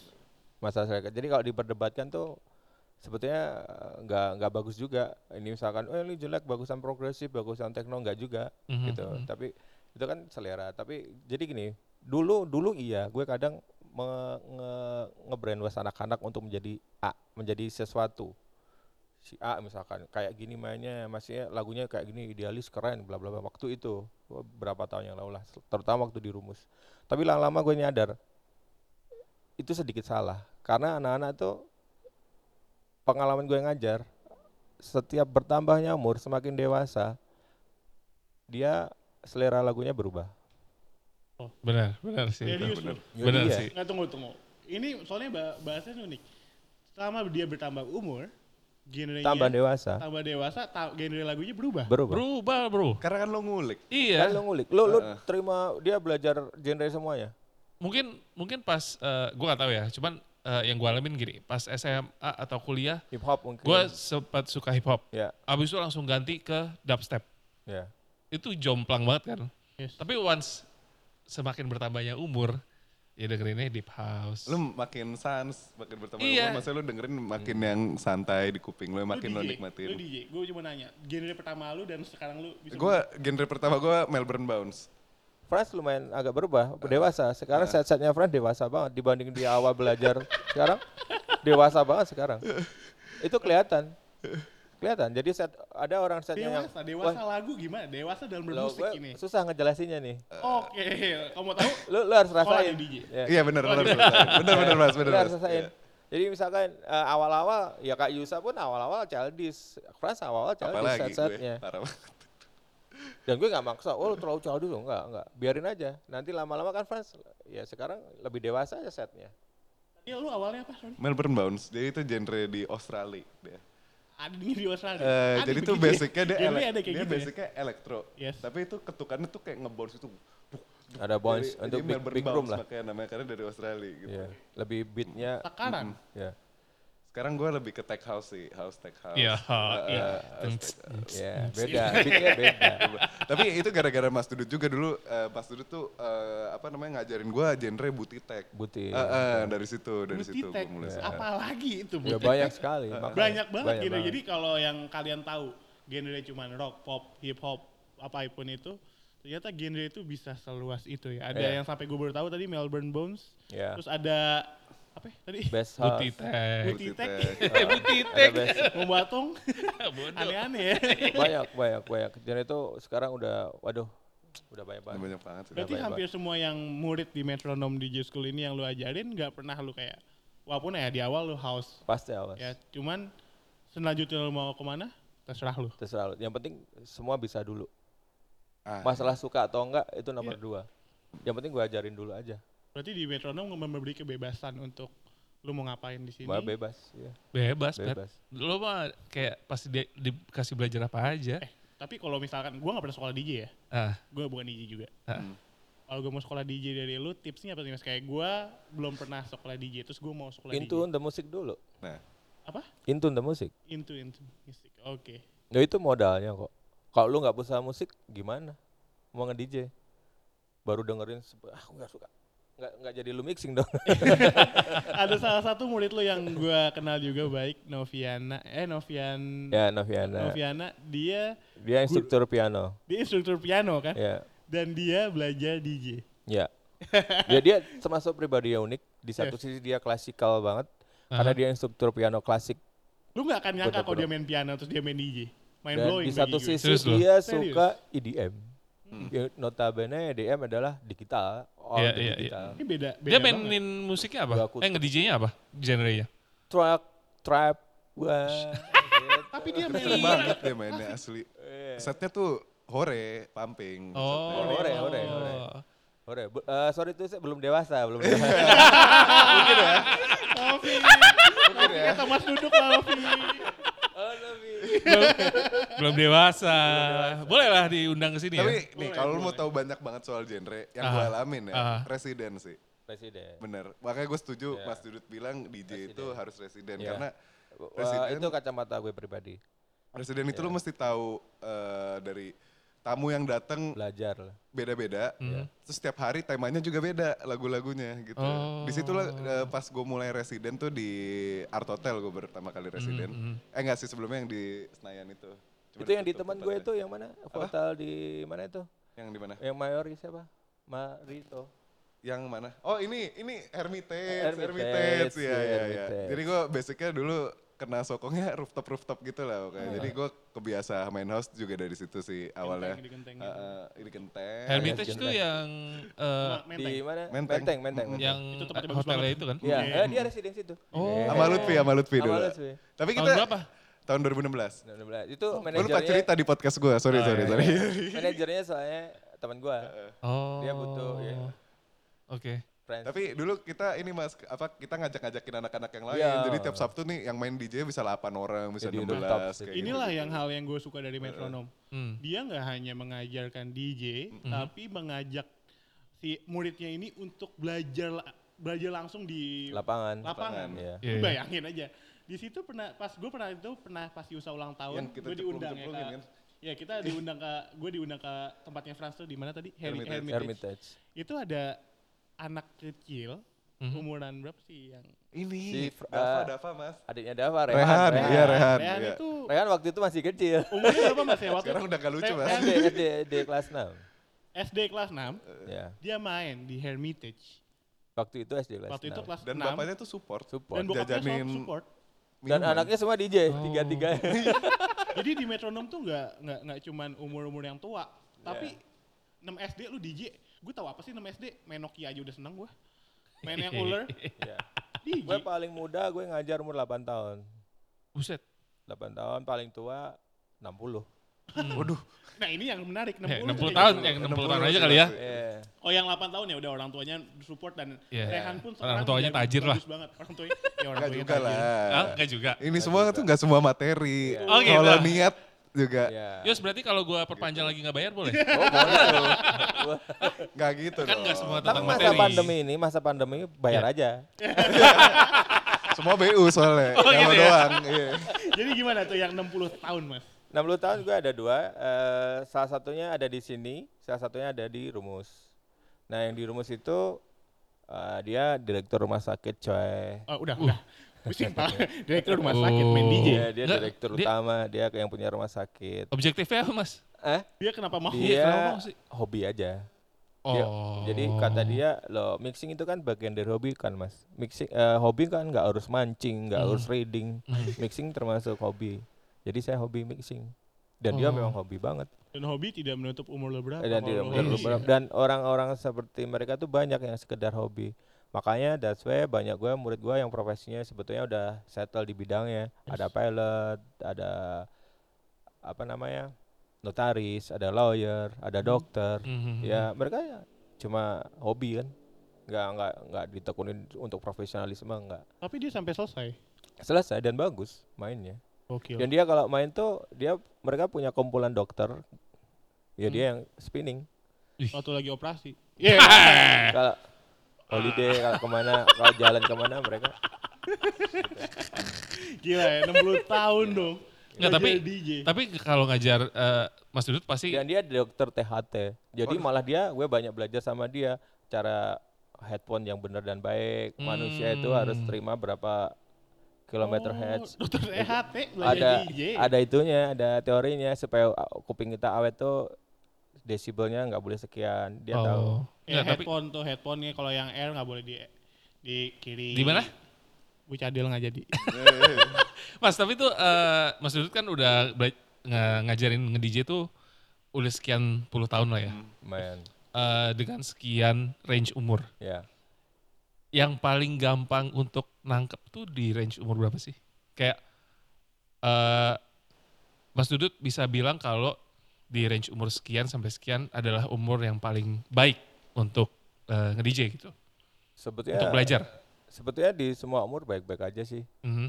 Karena itu nggak bisa dipukul rata ya, nggak bisa jadiin acuan umur sekian tuh daya tangkapnya bagus, umur Iya. sekian daya tangkapnya jelek, Mm. nggak juga sih. Soalnya pengalaman gua ada aja yang masih kebocah susah nangkap juga ada, Mm. yang udah tua cepat nangkap juga ada. Jadi gua nggak bisa memukul rata itu sih. Ya kayak Frans aja. Frans Umurnya tengah-tengah goblok. Nggak, Frans bagus.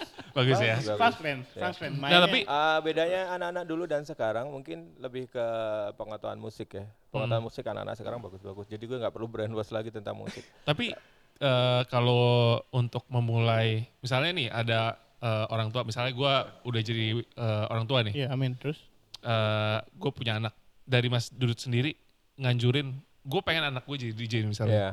Eh, dan dia oke, eh, gue nggak maksa tapi Hmm. dia mau juga. Dari umur berapa sih sebenarnya yang bagus tuh? Yang penting ini aja, nyampe di meja aja.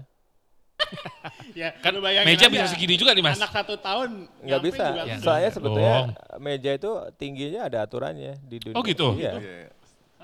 Baru tau kan lo? Beneran? Iya, gue juga, gue, juga baru tahu itu Tinggi meja ada meja ada standar aturannya, Mas. Ada standar. Iya sih, ya. kadang kalau gue main di rumah juga Tinggi Aneh gitu kan ya. soalnya kan. Aneh. nggak kayak Nggak nyaman pegel kan, iya. Iya. Di sini nggak pernah pegel. Iya. Karena Karena itu standar internasional. Gue bikin bagus. situ. Tapi metronom mejanya udah standar. standar. Hey. Mantap. Gila, berarti main-main ada sta- susah. ada standarnya. Ya, kalau gue kan gue juga harus ngikutin standar internasional dong. Gue ngajar soalnya. Dari tinggi meja gue harus ngikutin standar itu. Gue bilang ke Yusa, Yus tinggi meja sekian. Lebih dari itu, kurang dari itu gue nggak mau. Tanya Yusa. Halo Yus. Halo Yus. Ya, Wow. Berarti, Gitu. berarti DJ juga sama kayak Korea yang kemarin kita bahas. Iya. DJ ternyata Loh, dalam semua ya. semua sisi harus idealisme, man. Yes. Iya kan? Karena itu edukasi kan. Mas mau tahu lagi dong? Kan gue baru tahu nih kalau di DJ ternyata ada standar tinggi meja. Iya. Ada fakta-fakta atau tips lain gak sih kalau di dunia DJ yang mungkin gue belum pernah dengar? Mungkin dari soundnya harus sekian atau speaker harus berapa? Ada lagi gak yang kira-kira Oh, orang kalau awam masalah speaker sih sound itu enggak sih. Ada, Nggak sama ada. aja. Tapi kalau tinggi meja minimal memang harus segitu ukurannya. Sepinggang. sepinggang ya? Wah. Jadi jadi kita enggak posisi gini. Jadi kita enggak enggak bungkuk enggak apa tapi pas. Rata-rata ini dibikin rata-rata loh ya. Oh baru enggak gue Iya. kalau gue ngeliatin orang main set di studio metronom. Iya. Dia rata-rata ya udah diri tegak Iya, aja tegak dengan main. Iya, santai. makanya gue kayak nggak pernah pegel gue. gitu. Gila, Yus, lu pinter juga Yus. Gila Luis, juara Metronom Luis. DJ School pinter banget. Metronom DJ School paling handal. gue kagak, nggak gue kagak sih. Baru tahu kan? Tahu Baru banget. tahu, baru tahu. gue kagum gue. Eh gue, mas gue lupa tadi sebenarnya gue mau nyinggung. Lu bilang lu pernah di Papua Iya. dan lu main dari residen di Papua. Iya. Di Papua di tahun segitu udah ada klub. Udah. Ada Lu yang kira Papua itu ini mungkin masyarakat Indonesia waktu itu termasuk gua menganggapnya itu terbelakang buat maaf ya, sorry itu Iya, saya. iya kan pasti gitu. Iya iya. Sampai dulu, saat ini dulu gue gue, gue dulu juga juga gitu mau berangkat tuh ragu-ragu banget. Kakak gue bilang, "Dut, lu kira apa itu kayak apa sih? Jelek gini-gini. Coba aja dulu nanti kalau lu nggak cocok, lu nggak suka, lu boleh pulang." Mhm. Gue kan sama kakak gue. Mhm. Gue udah gue coba. nggak ada salahnya dicoba dulu Iya kan. betul. Nah, das gue ke sana. Lu keren, men. Bener lu mas. Iya, Ada cantik banget Papua itu. Lu kira Ya, maaf, Papua Mas, gimana? karena media rata-rata mengangkat Papua seperti apa. Iya. Memang iya, kalau secara pembangunan memang seperti dianaktirikan. Yes. seperti dia. Tapi Papua yang di kotanya waktu itu gue di Jayapura kan, jadi bagus. Gitu. Ada klub bahkan banyak ekspatriat. Banyak ya? Iya. Ya karena ada tambang Boleh emas itu percaya loh. boleh nggak? Coffee shop pertama kali gue nemu, gue di Papua, bukan di Jakarta, bukan di mana-mana. Gila. Karena di sana banyak ekspat yang ngopi kan pasti. Iya, iya, iya. Jadi Iya, di sana dulu kopi shop udah banyak. Tahun segitu loh. Tahun 93 loh, banyak Kopi coffee shop. luwak ya, sama luwak-luwaknya ada tuh di belakang. Coffee shop. Bodoh amat. Indonesia, Jakarta, coffee shop baru awal-awal tahun Iya. 2000 berapa? Iya, Papua udah dari 93 men. Ya, gue bukannya menganggap remeh Papua, cuman ketika Mas Dudut bilang dia jadi residen di Papua tuh men- agak sedikit nyinggung, eh, nyenggol gue kayak ah, gila Papua. Ternyata gue baru tahu Papua di tahun segitu Iya, aja udah semua segini pa- ya. biasanya kaget. Di Papua lu beneran? Iya di Papua. Gokil nih. Dan banyak mas yang ketika lu jadi residen di JIS itu yang nonton gitu. Iya, crowdnya banyak dan nggak ada orang Papua. Tunggu, gimana? Rata-rata expat dan pendatang Oh. gitu. Orang Papua nggak masuk di tempat gituan I see. gitu. Jadi Gila. yang nggak tahu ya mungkin itu tadi social distancing dalam arti sebenarnya. Gue distancing. Nah mas, gue mau nanya ini sih. Ini mungkin banyak yang denger DJ DJ juga pasti ada yang denger. Kalau untuk saat ini, gimana cara menjadi DJ yang Apa tuh? baik ya dan benar kali ya? Apa ya? Baik dan benar secara teknis apa Yes, teknis. secara apa? Secara teknis, Teknis. secara Attitude. Attitude. attitude. Ya. Kalau gua sih ya seperti yang orang-orang tahu, friends tahu pasti gua nomor satu attitude. Karena skill atau teknik bisa dipelajarin. Tapi kalau kalau attitude nggak bisa Emang dipelajarin. ada DJ yang Oh, iya. attitude-nya minus mas? Iya ada aja.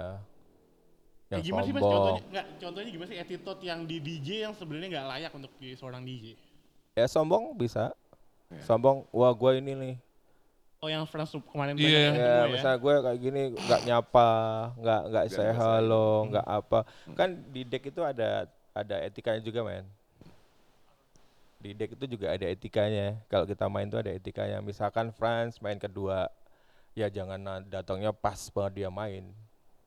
Misalkan main, eh, France main jam 11, terus datangnya jam 11 kurang dikit. Ya jangan juga. Kalau bisa jam 10 udah datang lah, mingle-mingle Hmm. lah gitu Oh. terutama dengan IO yang manggilnya yang manggil France. Yes. Misalkan France dipanggil si A, Yeah. ya France mingle-mingle dulu lah, jangan langsung mepet atau habis main SMP tuh sudah main pulang. Nah. Ah, oh tuh nggak bisa. Itu juga kurang etiketnya. Layaknya attitude seorang DJ kalau dia main, ya lu hangout dulu atau lu Ya mingle dulu lah. mingle dulu mingle, ya. mingle dulu lah. Eh, sedia- eh, kita di Indonesia men, Yes. jadi eh, basa-basi tetap perlu lah, biar bagaimanapun itu.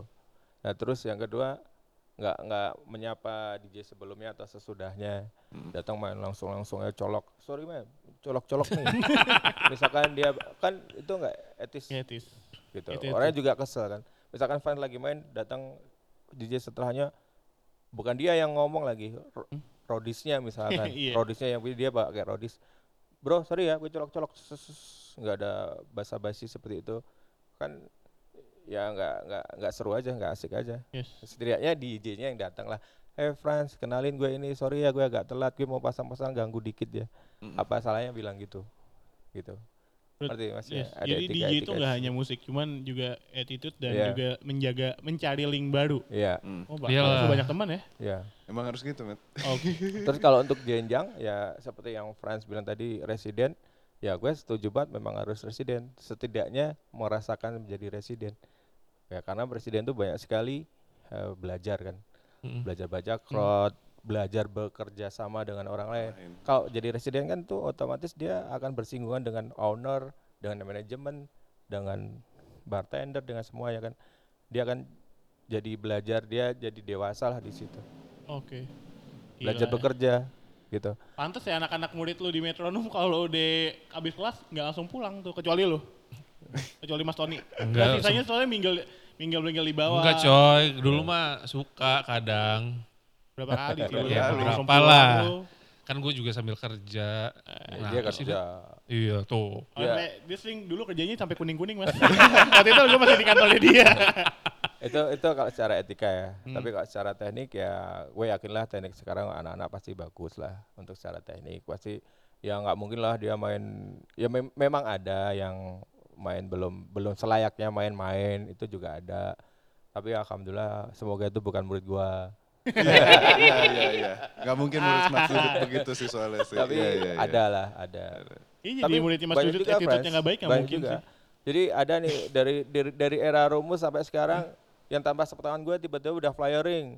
DJ ini from rumus, from metronome loh. Ini anak belum kelar dulu, udah main aja. Tapi bawa nama ini kan. Demi apa ada? Ya sering. Ada, gitu. Ada, kayak itu kayak saya. Oh. Nah kalau lu udah worth it ton, nggak apa-apa, lu udah bagus. Ini yang belum belum belum bisa. Lu kan alumni, Jadi alumni dia nggak lulus. dia daftar mungkin entah di rumus atau di metrom, ya mungkin cari cari legita, legalitas saya doang. Gue dari metrom nih, tapi sebetulnya di Oh. kelas belum selesai. Gila, ada yang kayak gitu. Iya, bener, bener, kayak bener. pasti yang dipikirannya tuh anjing yang Pengen gua bisa tampil, segera pengen tampil kan. Iya. Tapi ada hal baiknya mas. Berarti orang di luar sana udah tahu kalau lu DJ dari metronom. Iya. Berarti lu punya nama. Iya. Berarti lu Ya makanya skill, ada tapi gue gue selalu yang gitu-gitu gue selalu pasang kuping tebal. Biasanya kan lo kayak anak rumus atau anak metro kok main berantakan gitu.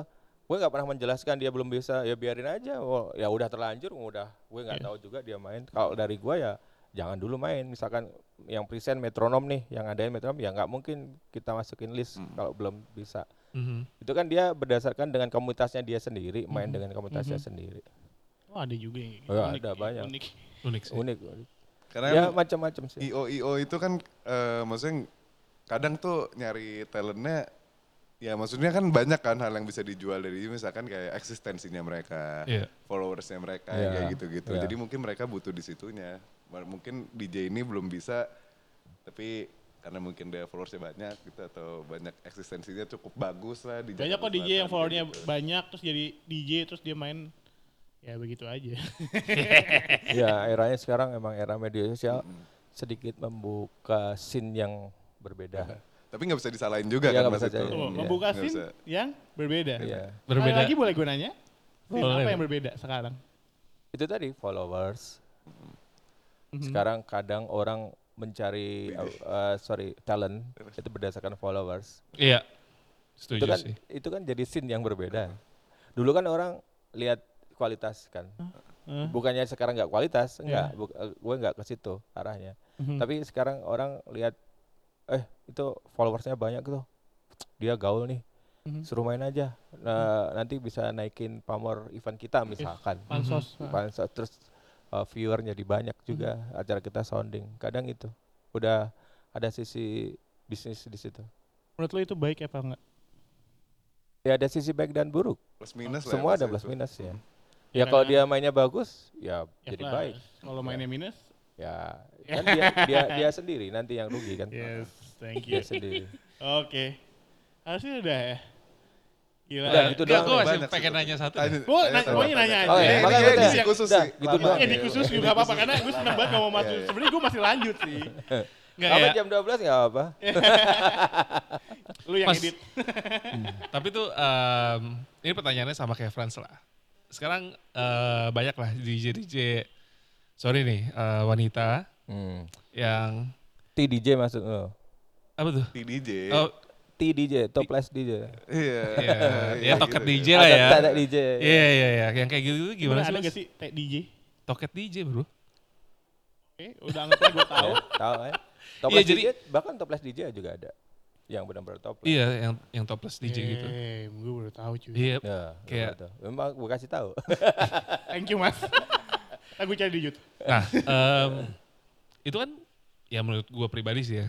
Main mungkin oke lah, pas-pasan gitu. Hmm. eh cuman ya emang mereka dipakai bukan dipakai.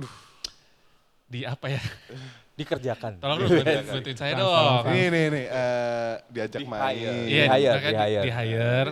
Iya karena itu. Ya. Eh menurut Mas gimana sih? Itu tadi itu itu kembali ke jalannya orang masing-masing. Pilihan hidup kan, pilihan. Ngerti maksud gua? Iya.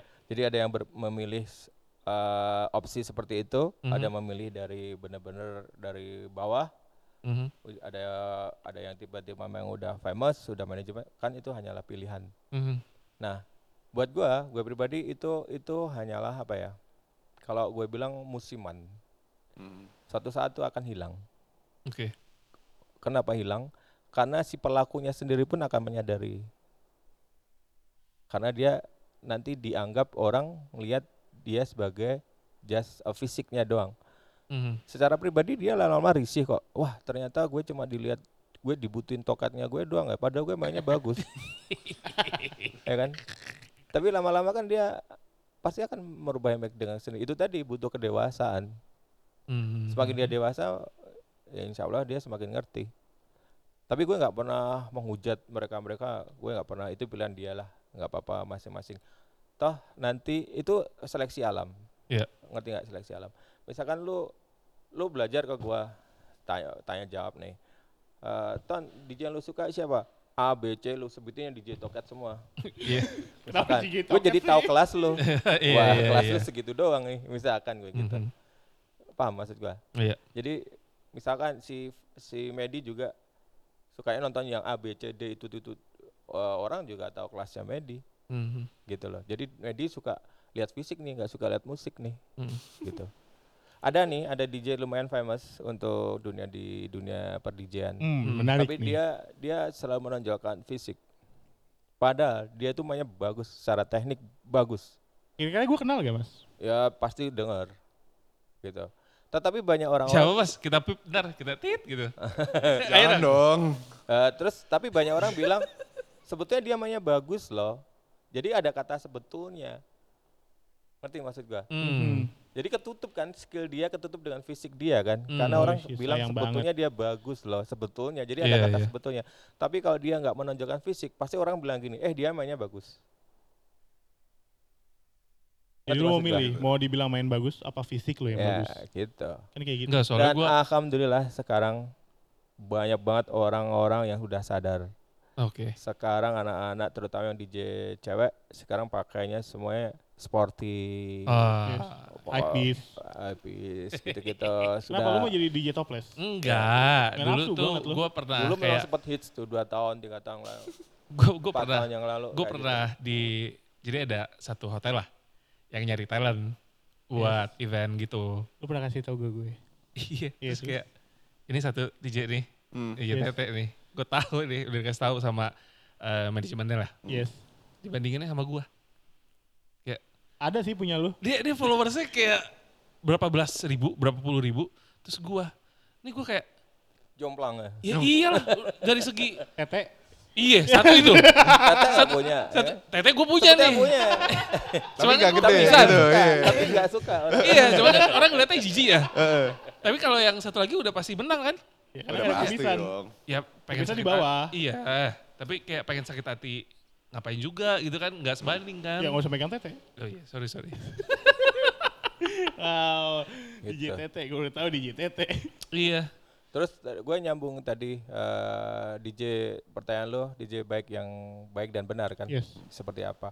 Menurut gue DJ yang baik dan benar itu harus profesionalisme ya. Profesionalisme itu bisa di mana pun, bisa apa aja, dalam sudut apa aja. Nah, menurut gue DJ profesional yang baik dan benar itu lu perform, lu harus punya energi yang sama dengan profesionalisme yang tinggi, energi yang sama, bermain semaksimal mungkin baik itu di depan satu orang ataupun seribu orang lu harus sama seperti itu Deh. tahu Cool. maksud gua Mhm, Yes. mhm, mhm. karena dari satu orang itu dia bisa bercerita Oke, wow. ngerti maksud Iya. gua Eh, orang main di depan seribu orang bagus kok, udah biasa men gila. tapi lu main orang satu orang lu bagus keren di depan satu orang wah itu keren buat gua Gila.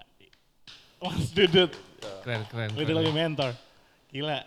itu pengalaman pribadi gua Lu pernah main di depan satu orang? satu orang Apaan mas? dan akhirnya gue direkrut di klub dia gue nggak tahu dia owner Enggak, lu main DJ di depannya satu orang? satu orang satu orang di- dia nongkrong di bar situ gue nggak ngerti gue main kosong berarti floor gue tapi gue tetap aja main antik aja gue main Oh. Ternyata itu yang rekrut lu dan dia owner. dan dia owner gue nggak tahu dia pakai celana pendek ngerokok nggak jelas gue pikir siapa gue nggak ngerti nggak mikirin Eh, gila.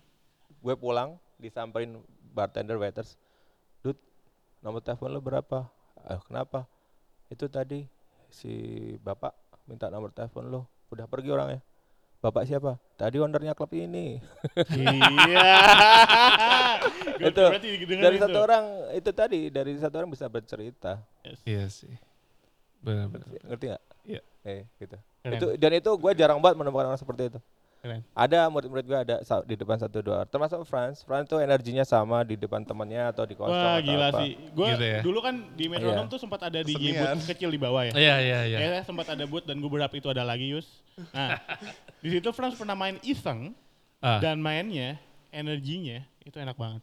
Gue ngeliatin kayak Ya main makanya gue bilang termasuk Franz. Franz energinya happy sama. banget sih. Sama zaman dulu ketika eh, Mas Dimboy pernah main juga itu juga. Ya, energi- energinya Dimba walaupun sama ya. Ruben. Aduh, Apalagi ya. Ruben, Ruben tuh juga sama. Dia di depan satu dua orang, mau energinya sama di sama dia di depan ratusan orang sama Mas persis. Tony juga gitu mas, dia live IG lima orang doang yang nonton jadi. Nah itu jangan berhenti. Kebanyakan kemarin ada live, ada nge-DM gue, Mas gue sering live session nih, yang nonton 4 5 orang, gue males nurusin. Nah berarti lu bukan entertain sejati, gue gituin. Entertain sejati mau viewernya satu atau seribu sama aja, terusin Tuh, aja. denger men. Jadi kalau nggak ada yang nonton video ini ya udah nggak apa-apa. Nggak apa-apa. Yang penting tetap aja. Idealis Mas. Idealis Yoi. semua. Thank you banget. Ada ada lah. Yus ya yang nonton ya. Ada lah. Ada lah ya. Yusa nonton satu. Nanti dibantu promo metronom. Thank you metronom. Oke lah gitu aja ya. Udah Oke. puas. Banyak sih gue pengen ngomong sebenarnya. Cuma Boleh. Boleh. cuma gue takut ya. Iya kan? Tuh kan? Jangan Jangan takut.